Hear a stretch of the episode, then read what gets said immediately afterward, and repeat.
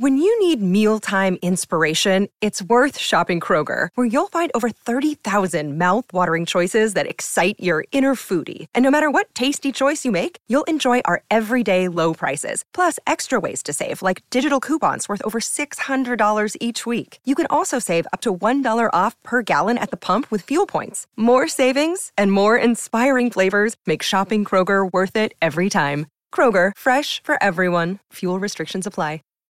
Save big on brunch for mom, all in the Kroger app. Get 16 ounce packs of flavorful Angus 90% lean ground sirloin for $4.99 each with a digital coupon. Then buy two get two free on 12 packs of delicious Coca Cola, Pepsi, or 7UP, all with your card. Shop these deals at your local Kroger, less than five miles away. Or tap the screen now to download the Kroger app to save big today. Kroger, fresh for everyone. Prices and product availability subject to change. Restrictions apply. See site for details. On, G, kick it.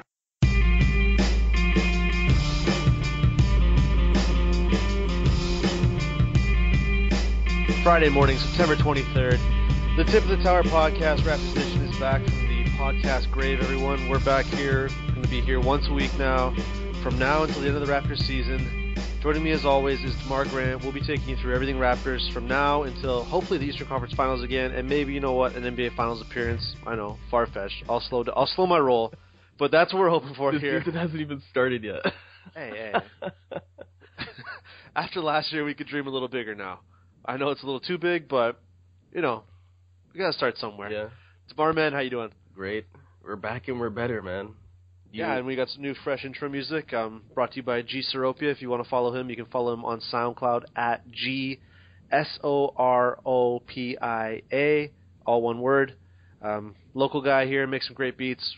We love him. Hopefully, you guys do too. So, I know you're you're a big fan of it, Tomorrow. yeah, dude. I love, I love. what- You know, there's a, a conflict between us two on which intro song to, to pick because they're so good.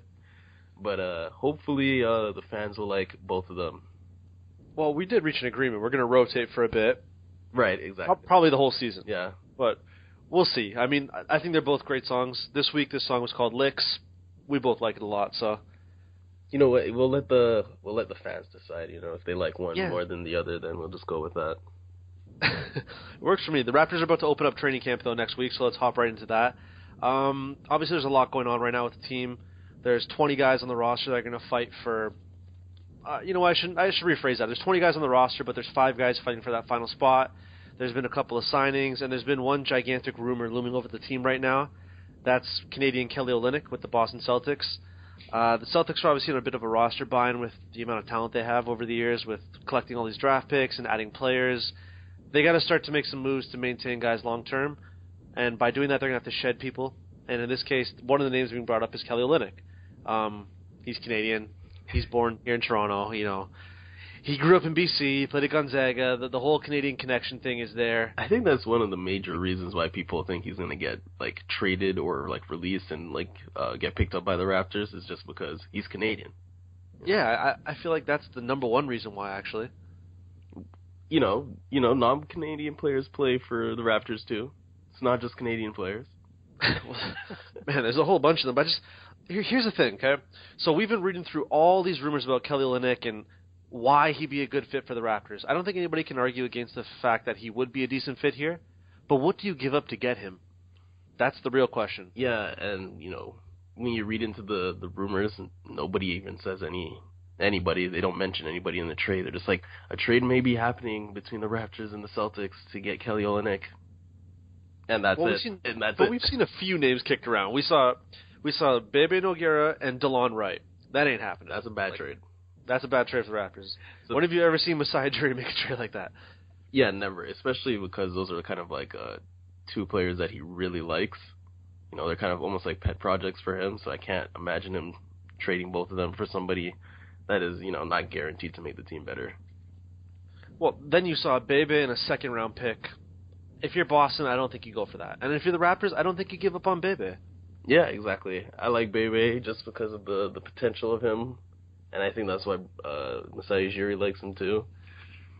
I don't know, dude. The the Kelly Olynyk thing is starting to. It just sounds more and more far fetched when you when you look into it. I think it is. And you know what? Let me ask you this: if you're the Celtics and you really are this financially strapped and all this other stuff, which technically they're not, they can make a couple moves and you know make things work out for them to to do whatever moves they want to make. I mean, they have so many options where it's it's really tough to narrow down one specific thing with the Celtics because again, they have so many options. But if the Raptors were to offer them the LA Clippers protected first round pick that they own this year, would you accept that if you're the Celtics? Oh, just that? that and let's throw in I don't know. We could throw in a second, or we could throw in like a project player. Oh no way, man! It's not even close. Kelly Olynyk is like an actual, you know, he's an actual basketball player. So for just a late first rounder, a late first rounder, you hope that turns into Kelly Olynyk. So it's not even close to worth it.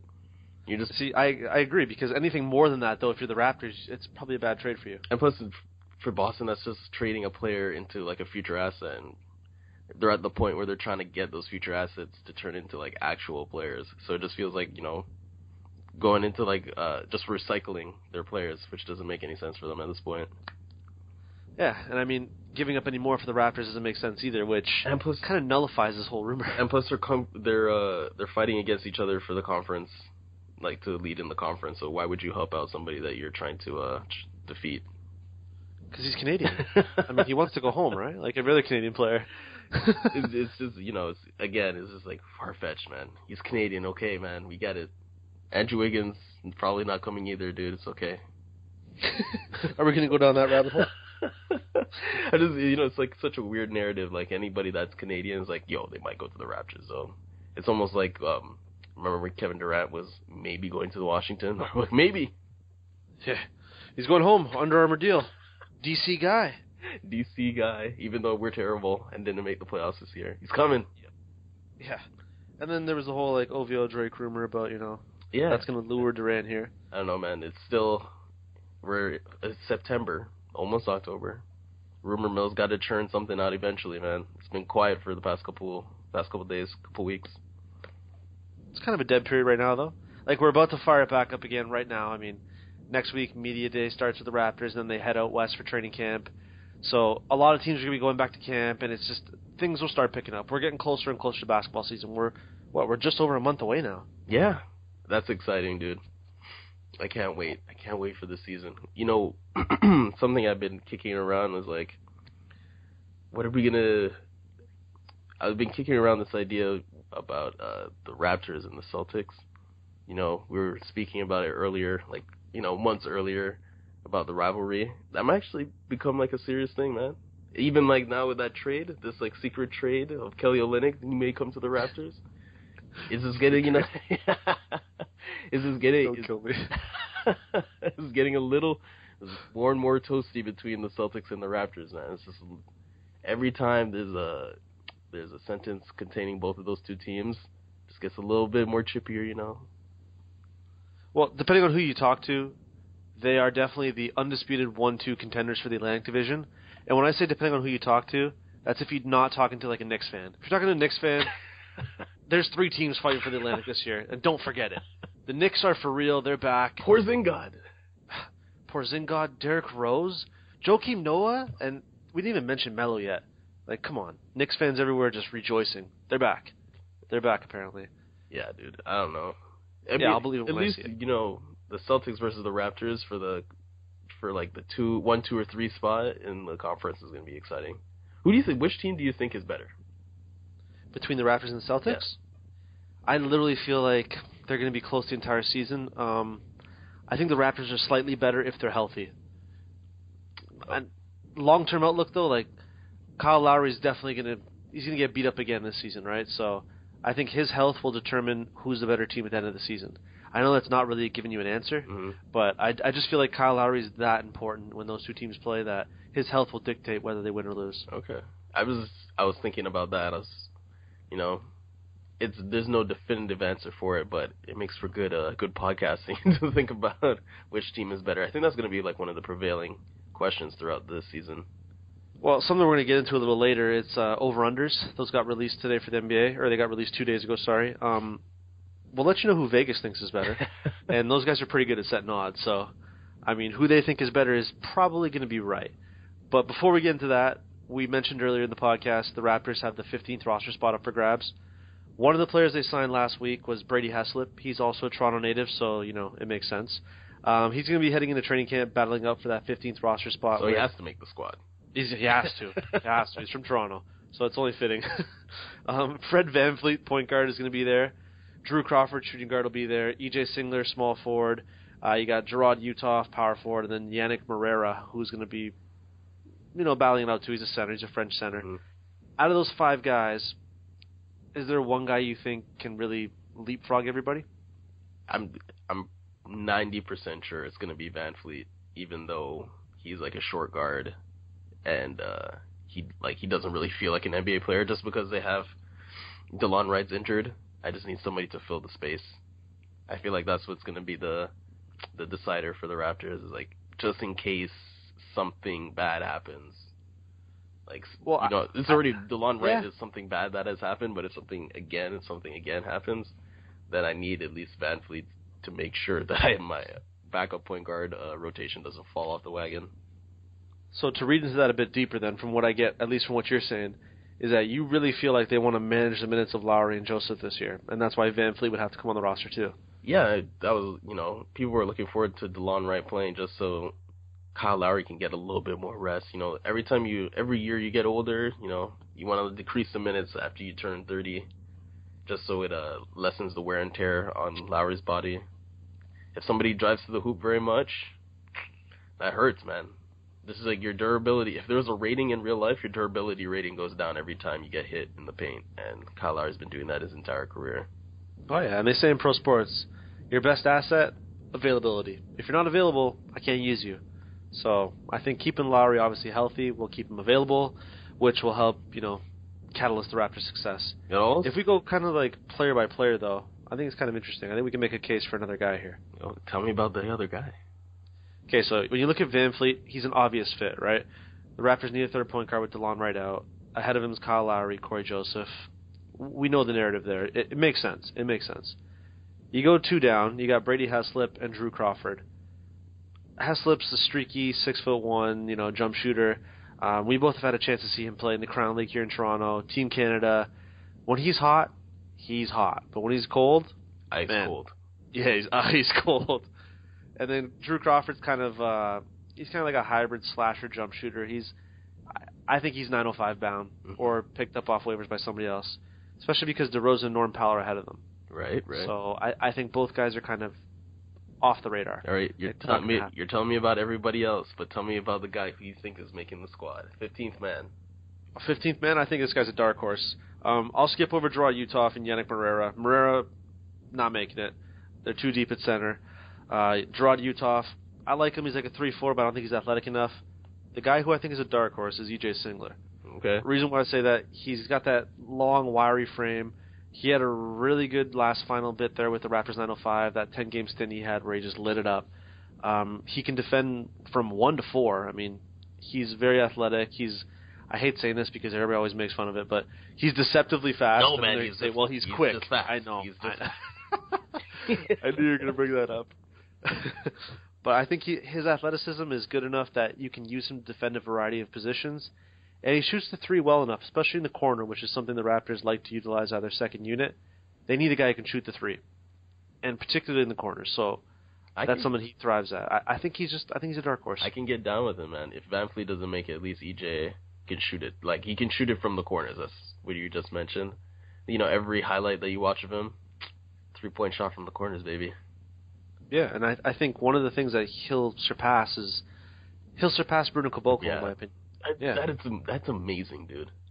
I know I, Bruno's so young, like he's still young, but at the same time, I just don't think he's developed that much yet. I think EJ Singler's further along than he is. Oh, oh my gosh. And yeah, and you know, Bruno's been in the 905 slash NBA for two years now.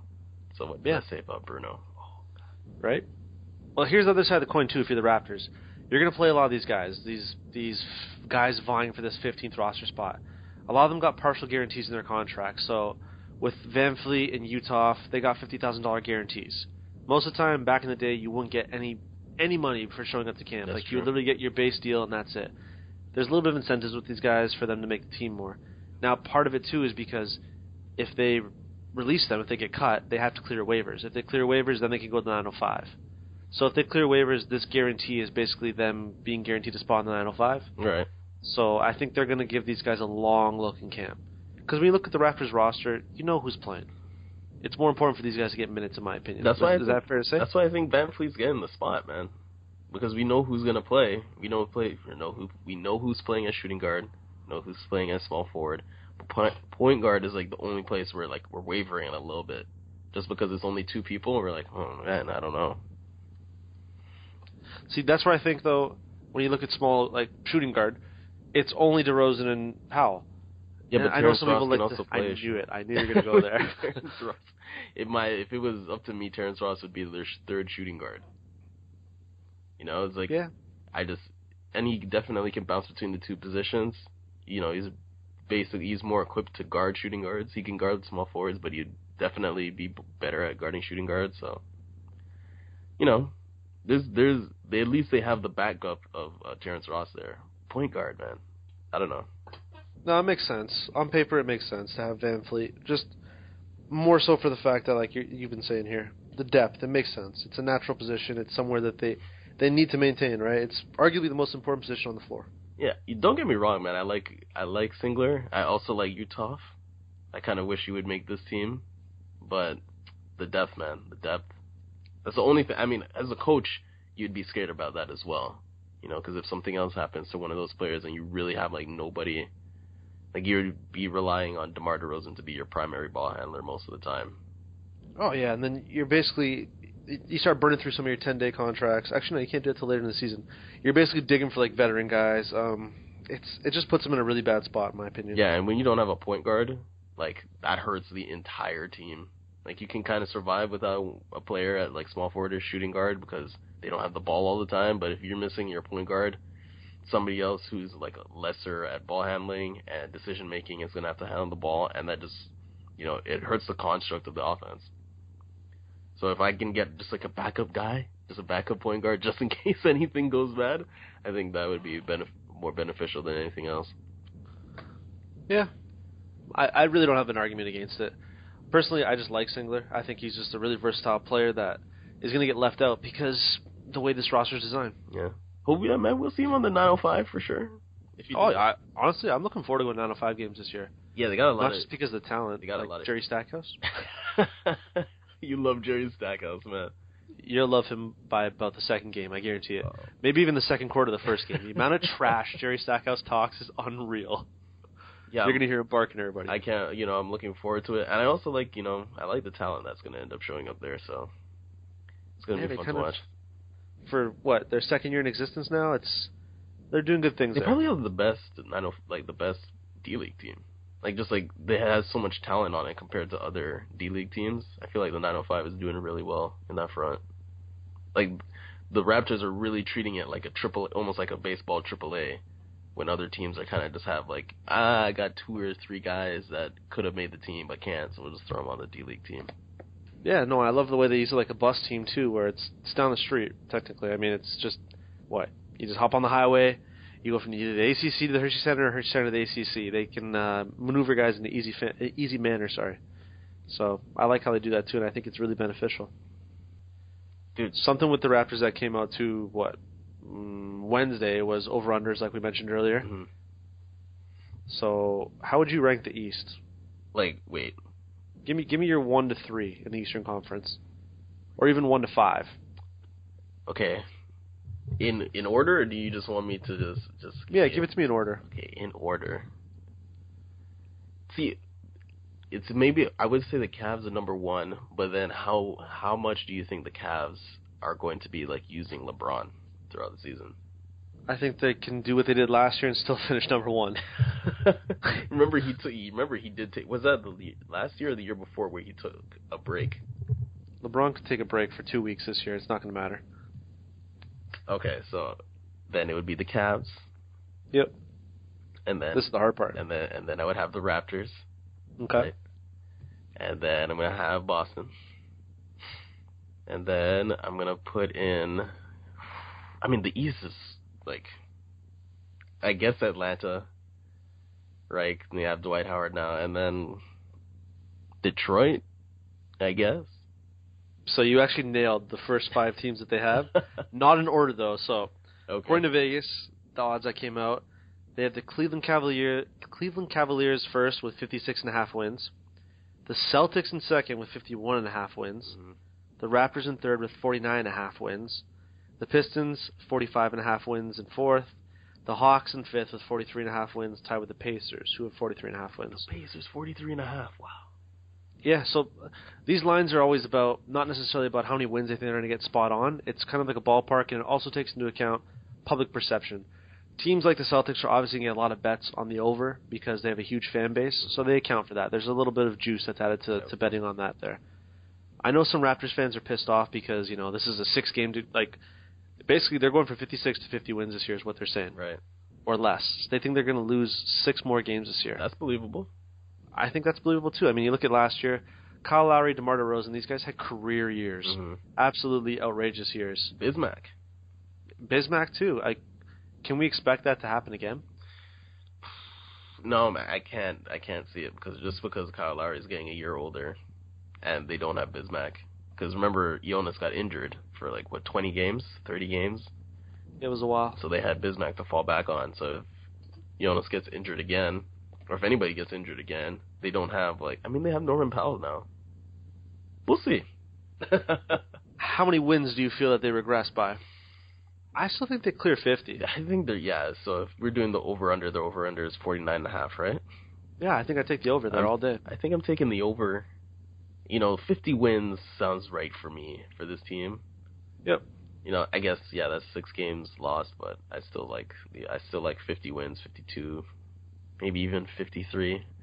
It's just like I feel like they topped out completely last year. They were even beating the Cavs. You know, like Kyle Lowry had that game-winning shot. So Yeah, that was unbelievable. Everything fell into place for them. okay, thoughts on the Celtics all of a sudden having 51 and a half wins as a total? That's not that's That's a lot. No, it's not. Um, they won. One. You don't think so? No, not at all. They won 48, what 49 games, right, last season. Yeah. So you th- okay? You th- how much? How many wins do you think Al Horford is worth? That's what I was just about to ask you. I think he's worth a few. right? I don't know, like I'm gonna say, yeah, you know what? If I was gonna say three or four, yeah. that puts him right around there. yeah. So I'm taking the over on the Celtics too. Man, so you think the Celtics are gonna do what the Raptors did last year? Probably win 56 I- games. Man, I go back on back and forth between which team is better. I really do. Same. Like I, there are some date. like if you ask me tomorrow, I'd be like, man, I don't know. Celtics could be better. And then if you ask, you know, you ask me today, I said the Raptors. Well, I think there's a deciding factor here. We both think their roster construction is pretty similar and it's pretty even. Brad Stevens or Dwane Casey? Who you take? Brad Stevens, the president, Brad Stevens. Man, President Brad Stevens all day. I know it's like a Bill Simmons, you know, following right there. President Brad. He's that damn good. Yeah, he's an amazing coach, man. And plus, you know, every time you give him more pieces, the team gets better. And even when he was getting the same pieces, the team was getting better. So I can't imagine him, imagine the team regressing in any way. That's pretty much it, you know. like they have better, they have a better player, and the coach is better, and the coach is amazing with the, when he's using personnel. Al Horford is definitely one of those guys that uh, he's not. I wouldn't say malleable, but he's very um, you know, he's kind of hearted. Everybody seems to like him, right? And being on the Celtics team where they're all young, young dudes that like have, have fun, but they also like to work, he's gonna fit in perfectly with them. Brad Stevens is gonna love him. It's gonna be. I'm telling you, this is gonna be like a puzzle piece fitting into the puzzle for the Celtics. I think Al Horford's a perfect fit there. Yeah, He's so versatile, right? He can literally play everything, like you're saying. yeah. And Brad Stevens always finds ways to use guys. you can bounce him between the power forward and center, so that means you can play Amir Johnson, or if you want, you play Kel- Kelly Olynyk. Like you can play anybody, any of the big men that they have, they can play him next next to them. So yeah, see, I just see again. like, do you think who do you think is better, man, the Celtics or the Raptors? Now that I've just said that, who do you think is going to be better now? I still think it's close, but I- I'm gonna have to lean the Celtics, like just barely, just barely. I mean, I really think Brad Stevens is the deciding factor, though. okay. Just because I feel like he can get more out of his guys, whereas the Raptors, time after time, we've seen them fall victim to things like iso ball, dead sets, um, getting bailed out by a Lowry prayer. or not not necessarily a prayer, but just him making a play that you wouldn't expect, and you're like, oh wow, now the Raptors are, you know, they're back. Whereas with the Celtics, they don't really fall into those scenarios as often. They still do, but it's just not as often. Yeah, they really work as a team. Yeah, they're more cohesive than the Raptors are, in my opinion. So yeah, Uh, the over on Nick- both, and I'm I'm switching my opinion. The Celtics are the better team. I'll say for now. I want to see them play a bit. I'll say just for now. Just for now. Knicks fans, though, Uh, what's the Here, over, where would give me the over under on the Knicks? Take a guess. Because I've been like trashing them all summer, but take a guess. The over under is 37 and a half. 30 no 38, 38 and a half. Yeah, 38 and a half, Oh, spot on. yes. That's where they're at, 38 and a half. They're tied with the Bulls, who are not what people think they are either. yeah, both of those Uh, teams are it. bad. Yeah. And the Bucks 39 and a half, Hornets 39 and a half. It's just that big like cluster of teams down there that are range from 36 and a half to 39 and a half. Yeah, the Knicks are gonna be bad, and I don't think Knicks Knicks fans must know it, right? I don't know, man, because some of them, I, I swear to God, they're stuck in the late 2000s, like the 2008 to 2010, where they still think Derrick Rose is an MVP and Joakim Noah can play defense still. I'm, I, I'm at a loss for words when I talk to Knicks fans. Oh man. Okay, what about those Bulls fans? The Bulls, I think the Bulls fans are more realistic. Delusional, No. thinking Dwyane Wade's No. no, no, think, thinking Dwyane Wade's gonna, you know, be healthy for 82 games of the year. Are you kidding me? No, there's well, That's not happening. not even that. Just like the inability to shoot the ball from range. None of them can. None of them can. Only Jimmy Butler. Jimmy Butler, yeah, Jimmy That's Butler's it. improved, and like Doug McDermott in uh in stretches, and then and Mir- Mirotic, Mirotic, but he stretches. but he played like his he didn't shoot well from three last year. So no. Yeah, so the Bulls, the Bulls and the Knicks. I'm sorry guys, but it's not happening. And- it's not. I get the whole the Bulls, the Raptors, you know, kryptonite. I understand that. Mm-hmm. Yeah, I don't. I think it's not gonna happen this year. I think Me Raptors, neither. I think the Raptors are like slated for domination of the Bulls this year. Me too. I mean, Lowry or Rondo. The Like Rondo's in Chicago now, so for all those good nights you get of Rondo, you're also getting the bad Rondo, which is turnover prone, fighting people in the locker room. Like that's going to be a very combustible team. you know, it's gonna be interesting because you know Jimmy Butler was growing as like a ball handler last year, and now they just added Dwyane Wade and Rondo, two ball dominant guards. So, Yeah, like how the hell did Rondo and Wade fit together? so how is Jimmy Butler gonna get opportunities to shoot the ball or distribute the ball? And there's not gonna be that many people outside to kick the ball to. So Yeah, it's, it. I feel just like Chicago's in a state of transition. I don't know what they're doing, man. I don't know why they would ever sign Dwyane Wade. I don't know either. And you know what's scary is that one of these teams here that's down low will probably overachieve this year. Like more than likely, um, could be the Bucks. It could be the Knicks, though. It could You- be too. I mean, if you get Derrick the Rose, Knicks, you could sell me on the Knicks winning 40, 41 games. They're a colossal what if. They need so much to go right, or Melo to have this throwback retro season, and Porzingis to take this monster step forward, and Derrick Rose to be serviceable and know what to play. What sixty games? Yeah. Yeah. Then then I could see them being decent. They're not scaring anybody though, because when you look at the Pistons and the Hawks, they're both still very good teams, and even the Pacers. Those three teams have gotten better. Yo, you think the Pacers are good? I think they're average. What I don't think they're What is- great. give me the over under on the Pacers here. Oh, it's forty-three and a half. 43 and a half. No, they're not that good. They're not. In the East, I get, no, I'm not. You can't. man, Paul George era is upon us. I guess. That dude can win games on his own. That's true, but they got like the point guard. They got worse at point guard. They still have Monta Ellis on their team. You don't like Monta Ellis? I don't like. I loved him in the Raptors series. I don't like. Yeah, yeah. 'Cause you're cheering for the Raptors. That's why you loved him. Yeah, yeah, yeah. He's hot, he's hot garbage. Who are you kidding here? So they still have him. You know, Paul George is still there. I mean, them. You know, Miles Turner is going to be better. So, I don't. They're definitely going to improve. I don't. I don't know. I'm not. I'm not. I'm not sold. Jeff Teague. You know, Jeff Teague is like a slightly above average point guard. He's fast, but that the identity of the Pacers is defense. You know, doesn't really fit into that defensive identity. Well, they have Raptors darling back in the trade deadline there. Somebody that, you know, fans love to link to the Raptors. Thad Young. also, oh man, it's gonna be great. I think that that Pacers team is gonna be interesting to watch. I just want to, you know, the spacing on that team is gonna be interesting. Yeah. But I don't think their 43 wins good, man. I really don't. Really? No. So that, you think they're going to fight for that eighth playoff spot? Yeah. You, you know what? I, this is your opportunity right now. Sell me on the Pacers. I can't really sell you on them. I just think Paul George is amazing, and they have some pieces in place that fit in well with how the Eastern Conference landscape is. You can get by with Jeff Teague in the East. You can get by with Thad Young in the East. There's like these are just supplementary guys that you can get by with when you have a superstar like Paul George. Okay. I just feel like Paul George is going to win them games on some nights that they should lose All right. because he's that damn good. So are you taking the over or the under?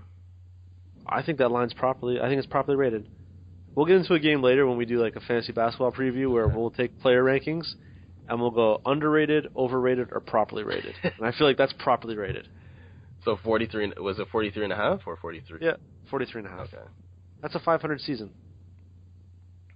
Yeah, no, no. It's like slightly, Slightly over, above. Yeah, slightly above. which I feel like is obtainable. Al Jefferson is on their team now, by the way. If Al Jefferson can stay healthy, though, Al Jefferson and Ty Lawson are both on that team now. that that was so good like six years ago. yeah, Monta Ellis six years ago, Jeff Teague. Maybe not Jeff Teague six years ago because he'd be in his rookie. I think his rookie season, but still. Man, how the mighty have fallen, eh? Remember those guys? Yeah, yeah, yeah, yep, yep. Monta Ellis have it all. Remember when we were asking the question, Monta Ellis or Steph Curry? Yeah. Oh my goodness, Looking back on that now, how dumb was that question? dude, they were booing. They were booing Joe Lacob when uh when they made that trade. Yeah, which is it's, it's crazy. It's crazy to think about. They booed him when they made that trade, and I think when they traded Biedrins, they also booed him. So Biedrins, there's a name. Him and Baron Davis. all right, man. You Woo. you were telling me about the rank. You're talking about rankings. Did you Yes. check out the Sports Illustrated uh, rankings? Yeah, and The top 100. there's one guy we're going to talk about. Obviously, DeMar DeRozan, man. Yo, he was uh, yo, he was pissed. he was extra salty. You know, he doesn't really tweet many things on his uh, on his in his Twitter account. You know, nothing like super personal. So for him to actually like direct a tweet to something that that uh that really stuck out to me. Well, to go expletive out of here, Yeah, proven wrong. it's like yeah, That, that speaks volumes. Yeah, he- yeah. He's on. You know, he's kind of a quiet dude.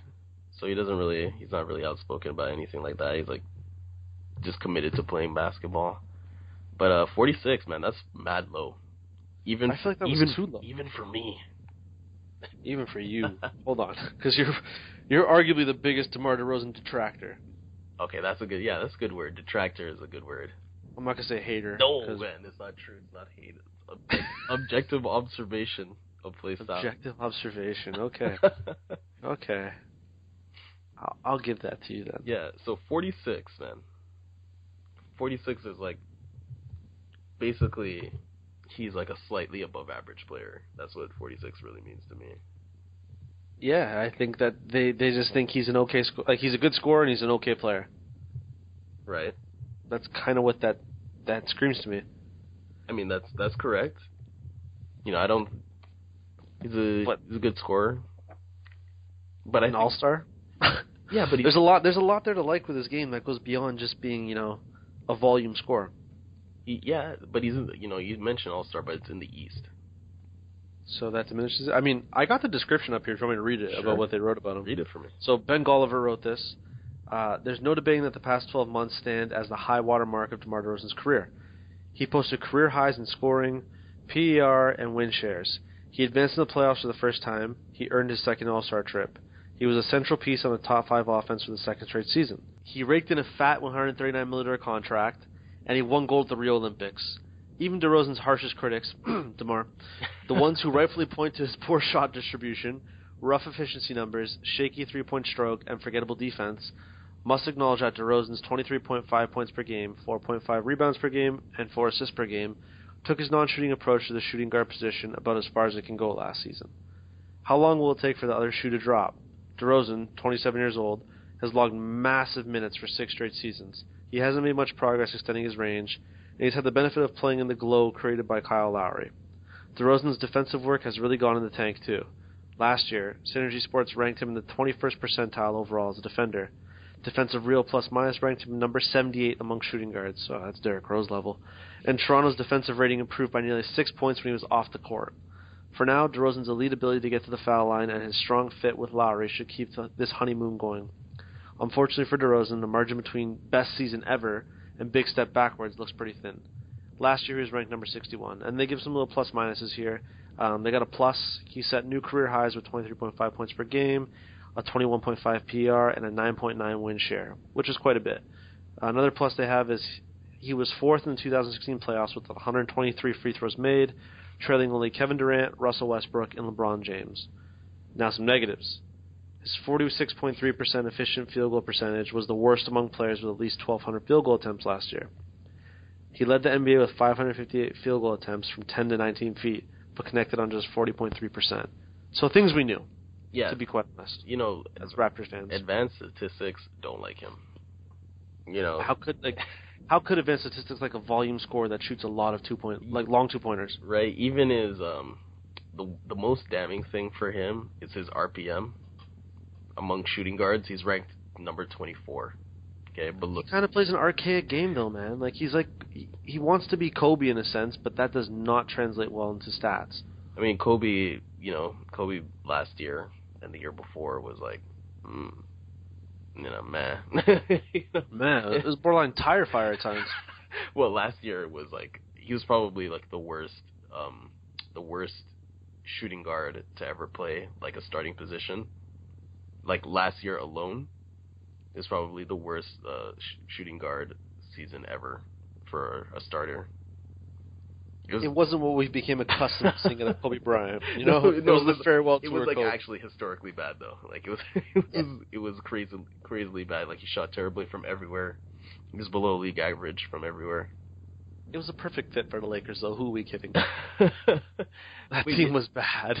But yeah, for DeRozan, you know, none of the advanced statistics like him, but you you have to consider like um his skill set and what he's actually good at. Like he's good at scoring. He's good at scoring inside of the arc.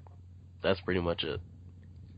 But I I don't think- 46 is like, you know, that's egregious. It's too low. It's egregious, man. Like Yeah.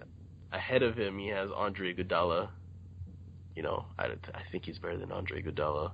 Hell yeah! I think he might even be better than Nick Batum. You know, Pau Gasol is Also rated ahead of him. Pau, Pau Gasol is ranked ahead of him. He's a dinosaur. Steven Adams is ranked ahead of ahead of him. Yeah, it's no bueno. Khris Middleton is ahead of him, You can make a case for Khris Middleton, in my opinion. right? So he's Not a strong one, but it's debatable. right, but for, so Khris Middleton Middleton is at number 39, and then you got Brook Lopez, Kemba Walker. He's better than Kemba Walker. Kemba Walker is ranked at number 36, which is amazing to me. I don't really understand it. He's better than Serge Ibaka too. Serge Ibaka's at 42. Yeah, Serge Ibaka's all potential still. He's not sure if he wants to play like a guard or play like a power forward. I know he claims to be a stretch four, but man, if you're gonna be a stretch four, you gotta shoot the ball a bit better, and not put on the deck so much and turn it over. yeah. So at 46, it's low. I mean, it's too low, but it's not like chronically. low. It's not like super low. It's just, you know, maybe he's like 40, 35. I don't know. Yeah, I feel like that 35 to 40 range is where he should be. Yeah. I know we're we're really bitching about what nine spots here. I think it's worth it though. Like you know, people actually pay attention to stuff like this. You know, maybe it's not it's so important for you and I, but like if you're a casual fan, you saw this ranking. You know, you wouldn't think DeMar DeRozan's that good. And for like the Toronto Raptors, a, a franchise that's kind of fighting for relevancy and uh, importance, right, and recognition, it matters for them for DeMar DeRozan to be ranked 46 when they think he should be ranked 35 or something like that. It's a good point. I, I don't think there's any arguing that. I think at the end of the day with DeRozan, when you look at all of his skill set and rankings aside here, the way he plays is a really good fit for this Raptors team. Is and though? it's kind of it's kind of tailored towards him a bit, don't you think? Is it though? I'm just like every time I think about uh the Raptors playing and DeMar DeRozan has the ball, I'm just like, okay, here we go. And like he's he's a ball stopper, you know, he's black hole with the ball. He has to as soon as he gets it, he tries to score, and if he can't score, then it's like a pass out of desperation. But yeah, it's a vortex. right? But I, you know, when I has when I see like Norman Powell in his spot and shooting guard, and I see Kyle Lowry with the ball and like or running plays or pick and rolls, and it's like she's shooting it from three point range, forty percent. I'm just like, this is just like something DeMar DeRozan can't, or just not even can't because he shot at like thirty three percent this year. He just won't shoot it from three, and I feel like the offense flows better with Norman Powell on the floor versus just like the flow of the offense is better with Norman Powell instead of DeMar DeRozan. So I don't know if he's really better for the team. I don't know if his playstyle fits it. It's kind of archaic, man. Yeah, if he if he can prove that he can shoot threes this year, I'm not talking like three or four a game. One a night would be even be great. He shoots. I, I, you want two. You you want two I to three. two or three. It's he has to make two or three. So that means he's taking at least six or seven. Man, if he makes two or three, the Raptors are going to win 55 to damn near 58 games again. Yeah, because then he's basically James Harden, but taller. Yeah. Yeah. And has post and has a post game. Yeah, and he takes that. That that would mean DeRozan is taking another step forward in his evolution as a player. Yeah, you know that's what you try to do every year. You know he's only 27. You know, adding a three point. You know, Jason Kidd added a three point shot to his game, and he's like in his 30s. So it's you know it's doable. Jason Kidd's also like a brilliant basketball mind though too. I'm not saying DeRozan isn't, but he's not Jason Kidd level. Yeah, but the three point shot is like that's uh that's accuracy. You know, like that's something you can master when you're young or when you're old. You're just trying to replicate muscle. You know, muscle memory. Okay. It's it's hard to shoot from three, but like it's doable, man. People learn how to shoot the three. Kawhi Leonard learned how to shoot the three. Kawhi Leonard, there's our guy. He's one of the best three point shooters in the league. yeah, he is. He's one of the best players in the league. Period. Yeah, so you can definitely learn how to shoot the three, man. It may take a, a year or two, and he's, you know, he's. I would assume that he's a prac- been practicing since last year to actually shoot it. So, I'm waiting for that to come around, man. When is when is that happening? In due time, in due time. Do you have any other issues with any of the other Raptors that were listed on the uh, SI 100 here? We got Cory Joseph was listed as a snub, so pretty much honorable mention. DeMarre mm-hmm. Carroll slotted in at 73. Jonas Valanciunas slotted in at 62, which I felt might have been a bit, you know, he could have been a bit higher. Then you got DeRozan, 46, and mm-hmm. Kyle Lowry at number 14. you know, I like him at 14. Some people were like even considering him like a top 10 player within the league, which was pretty interesting for me. Sorry. I thought that was pretty interesting for him to be considered like a top 10 player in the league, but I don't know, is he better than Draymond Green? Is he better than Blake Griffin? LaMarcus Aldridge? Maybe he's better than LaMarcus. Maybe. You know what? That's that's an interesting debate. I think that would all depend on the team around you. yeah, that's true. Because those guys are supplementary players now, in my opinion. So yeah, I you know, him at 14, I can live with it. Jonas, that's a little bit low, man.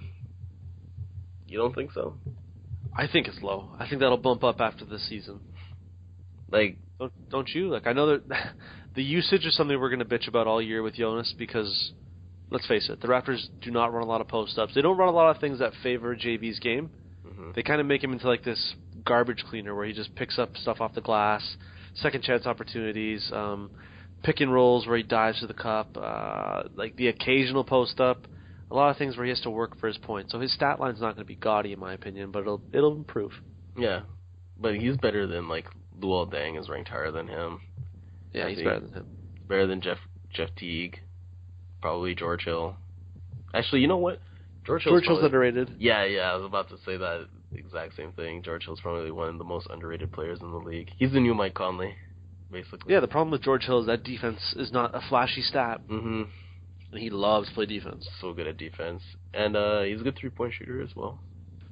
He's just solid. I think he's just all around a really solid player. Yeah, so you know, Jonas a little bit low, but not not too low. So I can't be mad at it. Okay. Because I'm looking, I'm like, there's nobody else to be mad about. Yeah. Ah, I guess we'll we'll have to live with it, man, until training camp, and then they get to prove themselves again. How excited are you for training camp? I'm ecstatic, man. I, every day we get closer to the to the season, I get more and more excited.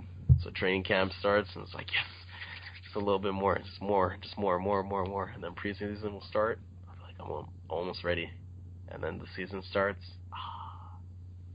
Like, dude, finally basketball's back. I know. This is, I guess, you know, when training camp starts, that's like the beginning of the season, basically. Yeah, one week, one week away from that. So once that starts, it's all the way out. Like we said earlier in the podcast, we're going to be back every week. This will be a regular thing again. So we kind of took a little break there, a little hiatus. One thing. How many games do you think the Raptors are winning this season? You want like a spot on prediction? Yeah. Or you want me to go like over under? No, just give me, just give me a number. Fifty three. Fifty-three. Is that if everything goes right, everything goes wrong, or I think that's kind of in the middle. If everything goes right, they win 56 again, 55 to 57. okay? If everything goes wrong, we're looking at like 45 to 48 wins. Was that like a Kyle Lowry, Kyle Lowry injury? Kyle Lowry injury, um, man, Cory Joseph being overworked to the point where he's playing minutes he's not used to playing, and he just looks fatigued out there. And they're relying heavily on DeRozan, which would be a lot of volume scoring, which I think would in turn regress everything else on the team offensively. Okay. I think that would be like worst case scenario, but I think realistically they're looking at 50 to 53 wins, Okay. and I'll, I'll say 53. Hey man, about yourself? that means a little bit of a comeback for the Eastern Conference. For the Eastern Conference, man, you got a couple 50-win teams, Cavs. I think the Pistons. I think they're going to be a lot better. I think the Bucks will be interesting to watch. I don't know if they're going to be better or worse, but I think they're going to be compelling because they got all this length. Um, I think the Knicks will beat a few teams that they shouldn't. Like, there's to be a lot of hype there. I think the Knicks may not be good as a whole, but I think they're going to be difficult to play in MSG this year, Yeah. just because the excitement's back. There's going to be some pride about playing in MSG. There's just there's just something about that building, So yeah, and they haven't been good there in a long time. the Eastern Conference on its way up. Yeah, I guess like I guess all the mediocre teams are rising together. the to Western Conference is, team. you know, the Western Conference is going through a bit of a dip at this point, just because of the, the consolidation of power at the top. It's yeah, it's imbalanced. Now it's literally just like, hey, there's Golden State. yeah, and then it's like, and that's the conference. yeah, There's then, no more of like, hey, the Spurs can beat them. It's kind of like, oh, the Spurs, they're still really consistent. hmm and Tim Duncan is retired now, so Yeah, and then what are you, what are you gonna say? L.A. the Clippers? yeah. I'd love to see it, but you know Doc Rivers is gonna coach him out of the game. He's Oh. a really good coach, but there's so many questionable things with him too. We'll see. I- But the- West is, you know, after the Clippers and the Spurs, it's kind of like a morass of play of teams. Like you got Portland, the Jazz. I guess the Thunder. It depends on what you it depends on how what you think of the Thunder. I think the Jazz do are gonna be the- good. What do you think of the Thunder? The the Russell Westbrooks. Are you sure? I think it's going to be their Westbrook revenge tour all year. Yeah. All year. I mean, I I don't know how many points he's going to put up, but he'll put something up like like an Oscar Robertson line, Mhm. borderline triple double. How that translates for the Thunder, No, but I don't how many know. games do you think they're going to win? That's the thing. uh, that's the thing. Yeah, that's the thing is I, I don't know how that's going to translate. Um, man, I, you know what? I don't think it's far fetched to say they could win fifty, like fifty What? plus. Oh my god! What? You think that's too much? What is go? What are you serious right now? Uh, dude, I think they could win fifty. Fifty games. 50 and 32 record? You don't think they could pull that off? Oh man. What is the over under? Give me the over under on that. Like the tie, the over under for them is 45 and a half. I feel like 50 is a best case scenario where everything goes right. Okay. You you remember Serge Ibaka and Kevin Durant are no longer on that team. Yeah, yeah. I'm, I'm not saying it's going to happen. I'm saying 50 is everything goes right for those guys. Because I do think I think Utah's better. I think Utah is very underrated in the West. I think the Clippers are better. I think the Spurs are better. I think the Warriors are better. And I'm missing one team here. I think Portland's better. That was the last team. Sorry. I think And those five teams are better. You think the Timberwolves are better too? They're better today than they were a year ago today. Fair, but I'll believe it when I see it. Okay. This is a year where they have to get accustomed to playing a new system. Tom Thibodeau's not the easiest coach to play with. I mean, he gets the most out of his guys, but he also wears them down. hmm I think he's obviously evolved a bit as a coach. but the team is super young though. Yeah, that doesn't mean you can grind these guys down though. Still, I just I'm feel riding- like it's all contingent on Karl-Anthony Towns, man. I'm riding the hype for the Timberwolves. We're in the eighth spot, baby. Eighth spot in the West. So you think the Thunder are missing the playoffs? I think I don't think the Thunder are that good, man. I really don't.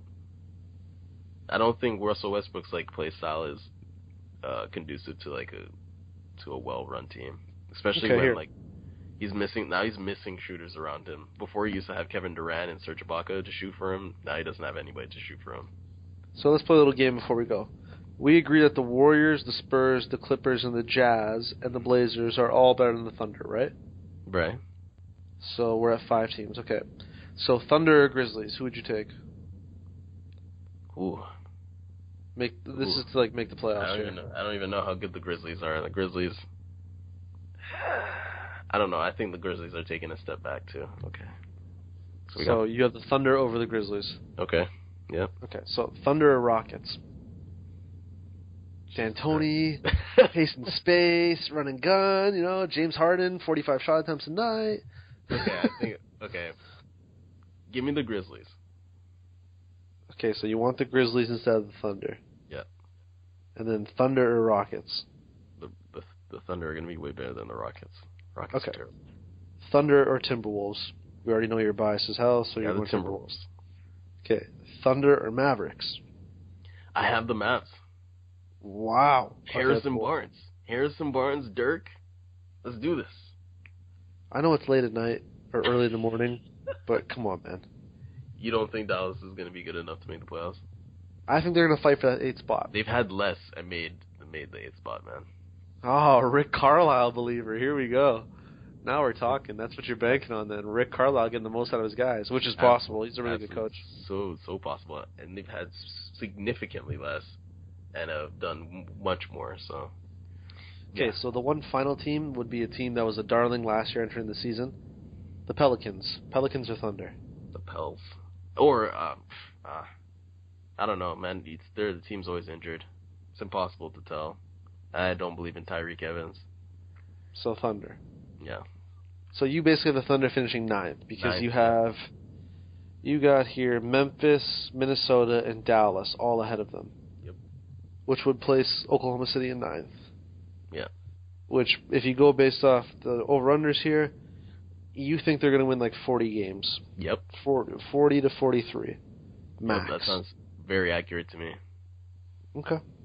Very very accurate to me. You have them at fifty, man. No, no, I don't have them at 50. All right, I think have 'em- 50 is if everything goes right. I honestly think 45 and a half is properly rated. Okay, I think 45 ish that ballpark. 50 is if they just everything clicks. Steven Adams plays well. Oladipo finds a way to mesh with Westbrook. Who shoots? Westbrook goes berserk. I was just I was literally going to say that next. I don't know who shoots. Maybe Roberson. Yeah, it's it's laugh worthy. You look at that roster. Kanter is Kanter popping in a few here. Like yes. you look at it and you're just kind of like they don't have any shooters. Yeah. And that's remember what happened to the Bucks when they didn't have any shooters. Yeah, they shot a lot of bricks. Yeah, so I'm just saying, man. 40, 40 sounds about right for me. Maybe you could talk me into less, but then I would get a little bit defensive. I'd be like, did Westbrook, Russell Westbrook die or something? I don't Russell Westbrook died. If he gets hurt by any means and Oh, you're the then it's a Thunder, you absolutely tank like you've never seen before. they have all their picks, so That's what I I'm saying. guess it's, yeah, it's worth it. Or do they have all their picks? That's a. 'cause they made some trades. I'm pretty certain they do. That's something I could look up though afterwards. Okay. That's All that's new tank city though. If they lose Russell, like if you lose Westbrook, Yeah, it's, it's over with. All right, we're in the Western Conference. I think it's time to wrap up. yeah, we're, we're good here. All right, guys. As always, if you like what you're listening, you can subscribe to the show on iTunes and SoundCloud at Tip of the Tower. You can follow us on Facebook and Twitter at Tip of the Tower. If you want to reach out to me on Twitter, you can reach out to me at Chris O'Kranitz. If you want to reach out to Demar on Twitter, you can reach out to Demar at Demar J Grant. Also, be sure to follow, you know, our new beats guy here. We got G. Follow G on SoundCloud at G Seropia. As always, guys, thank you for listening. We'll see you next week. Enjoy basketball. It's back, guys. We're right there. Training camp, later days. Take care, guys.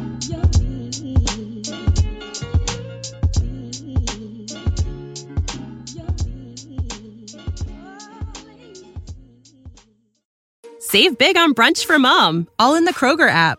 Get 16 ounce packs of flavorful Angus 90% lean ground sirloin for $4.99 each with a digital coupon. Then buy two get two free on 12 packs of delicious Coca Cola, Pepsi, or 7UP, all with your card. Shop these deals at your local Kroger, less than five miles away. Or tap the screen now to download the Kroger app to save big today. Kroger, fresh for everyone. Prices and product availability subject to change. Restrictions apply. See site for details.